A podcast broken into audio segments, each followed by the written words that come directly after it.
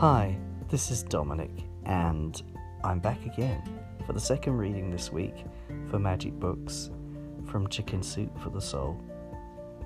The title of today's reading is Obstacles, and it goes like this We who lived in the concentration camps can remember the men who walked through the huts, comforting others, giving away their last piece of bread they may have been few in number, but they offer sufficient proof that everything can be taken from a man but one thing, the last of his freedoms to choose one's attitude in any given set of circumstances, to choose one's own way.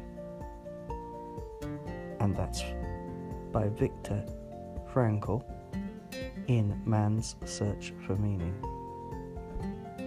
And this is a book I read about, uh, well, uh, the beginning of last year, and I was amazed by it, really.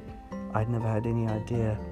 Well, I had some idea of what went on in the concentration camps in the Second World War, but the detail of, of reading Viktor Frankl's explanation of it uh, was was truly brought it uh, home to me, and it was very shocking and and distressing. But it was a good thing to read because in all of that you could understand that the human spirit is indomitable and it can't be so easily crushed. Well, it can be e- easily crushed, but there are certain people who find that uh, they have more resources than they ever knew existed when they are confronted with extreme difficulties uh, and challenges.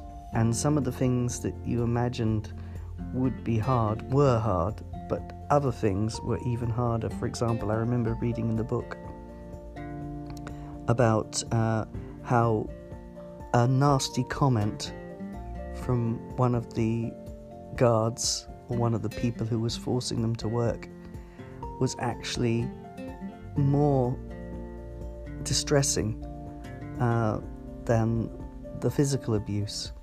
It was something like, oh, you're lazy. And that was more of a shock when they were not being lazy, if you see what I mean. Um, it's interesting things like that. Also, at the end of the, of the book, he describes how one of the hardest things was coming out of the concentration camps and walking along the streets as free people, and then realizing that nobody knew what they'd been through, and it was so hard to convey it to people, and they felt so alone in their experience. It's a, a really good book to read um, by Viktor Frankl, Man's Search for Meaning. Um,